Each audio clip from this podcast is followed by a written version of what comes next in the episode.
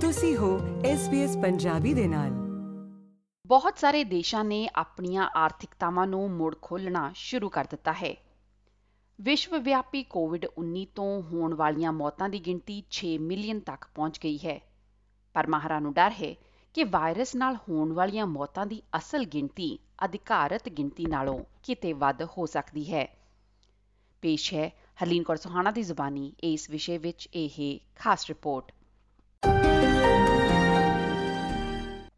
2020 ਦੇ ਸ਼ੁਰੂ ਵਿੱਚ ਮਹਾਮਾਰੀ ਦੇ ਉੱਭਰਨ ਤੋਂ ਬਾਅਦ ਪਹਿਲੀਆਂ 1 ਮਿਲੀਅਨ ਵਾਇਰਸ ਸੰਬੰਧਿਤ ਮੌਤਾਂ ਰਿਕਾਰਡ ਕਰਨ ਨੂੰ ਦੁਨੀਆ ਨੂੰ 7 ਮਹੀਨੇ ਲੱਗੇ ਸਨ।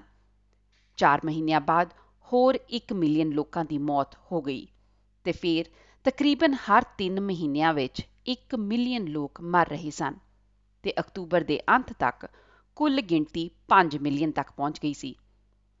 ਹੁਣ ਜੌਨਸ ਹੌਪਕਿੰਸ ਯੂਨੀਵਰਸਿਟੀ ਦੁਆਰਾ ਸੰਕਲਿਤ ਆંકੜਿਆਂ ਅਨੁਸਾਰ ਕੋਵਿਡ-19 ਤੋਂ ਅਧਿਕਾਰਤ ਵਿਸ਼ਵ ਵਿਆਪੀ ਮੌਤਾਂ ਦੀ ਗਿਣਤੀ 6 ਮਿਲੀਅਨ ਤੱਕ ਪਹੁੰਚ ਗਈ ਹੈ।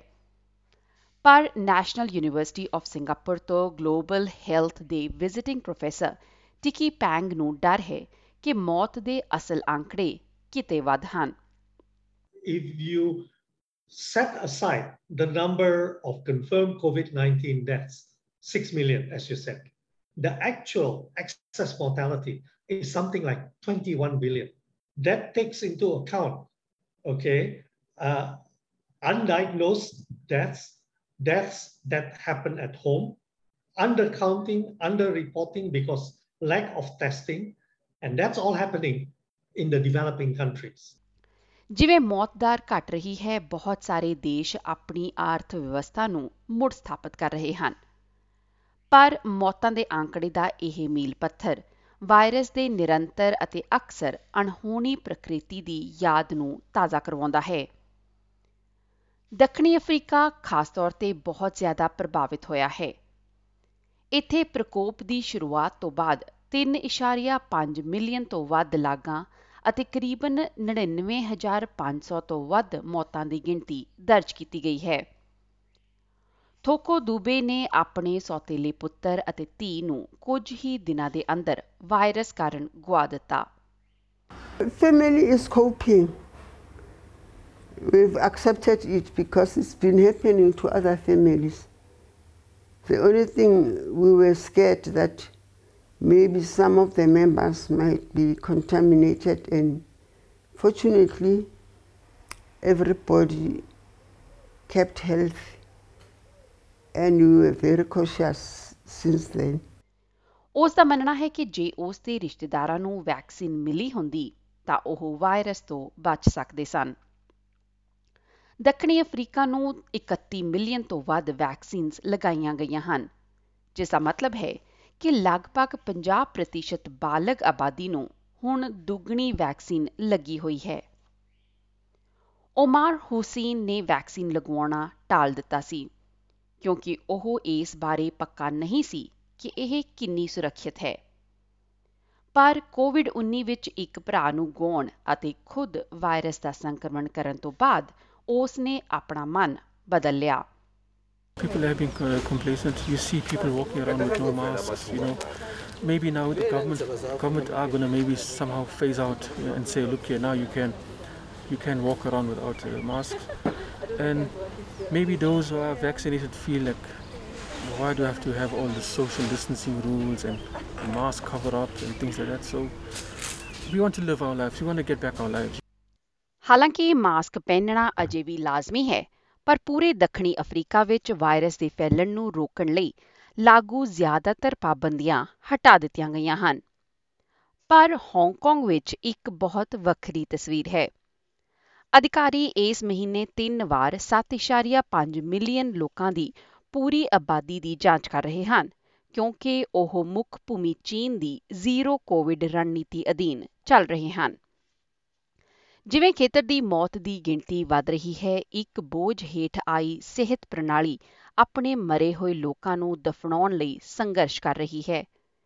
Derek Chang, Hong Kong funeral business association ਦੇ ਉਪ ਪ੍ਰਧਾਨ ਹਨ। 硬件上啦，咁食环署都提供咗相当嘅。 The health department has actually expanded cremation capacity, which should raise efficiency. But with the rise in deaths, there's a lot of backlogs of paperwork. Also, government departments involved in this work of people who are COVID 19 positive, and that limits their work capacity. Therefore, there's a lot of delay for corpse cremation or burial. ਤੇ ਪੂਰਬੀ European ਦੇਸ਼ਾਂ ਵਿੱਚ ਜਿਵੇਂ Poland, Hungary ਅਤੇ ਰੋਮਾਨੀਆ ਵਿੱਚ ਮੌਤ ਦਰ ਉੱਚੀ ਰਹਿ ਰਹੀ ਹੈ। ਇਸ ਖੇਤਰ ਵਿੱਚ 1 ਮਿਲੀਅਨ ਤੋਂ ਵੱਧ ਸ਼ਰਨਾਰਥੀ ਯੁੱਧ ਪ੍ਰਭਾਵਿਤ ਯੂਕਰੇਨ ਤੋਂ ਆਏ ਹਨ। ਇੱਕ ਅਜਿਹਾ ਦੇਸ਼ ਜਿੱਥੇ ਵੈਕਸੀਨੇਸ਼ਨ ਕਵਰੇਜ ਮਾੜੀ ਹੈ ਅਤੇ ਕੇਸਾਂ ਅਤੇ ਮੌਤਾਂ ਦੀ ਦਰ ਉੱਚੀ ਹੈ। Stephen Leeder University of Sydney ਵਿੱਚ ਪਬਲਿਕ ਹੈਲਥ ਅਤੇ ਕਮਿਊਨਿਟੀ ਮੈਡੀਸਿਨ ਦੇ ਇੱਕ ਐਮੈਰੀਟਸ ਪ੍ਰੋਫੈਸਰ ਹਨ।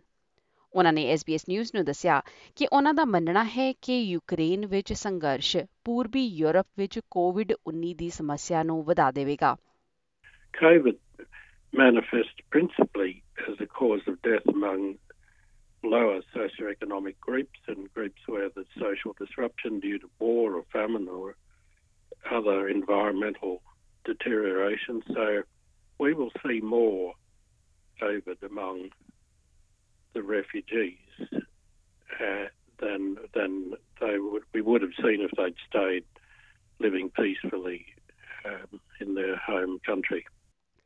ਤੇ ਆਪਣੀ ਦੌਲਤ ਅਤੇ ਵੈਕਸੀਨ ਦੀ ਉਪਲਬਧਤਾ ਦੇ ਬਾਵਜੂਦ ਸੰਯੁਕਤ ਰਾਜ ਆਪਣੇ 1 ਮਿਲੀਅਨ ਮੌਤਾਂ ਦੇ ਆંકੜੇ ਦੇ ਨੇੜੇ ਪਹੁੰਚ ਰਿਹਾ ਹੈ ਛੂਤ ਦੀਆਂ ਬਿਮਾਰੀਆਂ ਦੇ ਮਾਹਰ ਪ੍ਰੋਫੈਸਰ ਰਾਬਰਟ ਬੋਏ ਨੇ SBS ਨਿਊਜ਼ ਨੂੰ ਦੱਸਿਆ ਕਿ ਇਹ ਦੇਸ਼ ਦੀ ਉੱਚ ਸਮਾਜਿਕ ਆਰਥਿਕ ਅਸਮਾਨਤਾ ਦੇ ਕਾਰਨ ਹੈ The US uh, is a peculiar country in that they have uh, high standards of living for some, but not for others. And as a consequence, there are much higher rates of disease and death in people of Hispanic or black uh, background. Poor white people are also at increased risk of disease and death.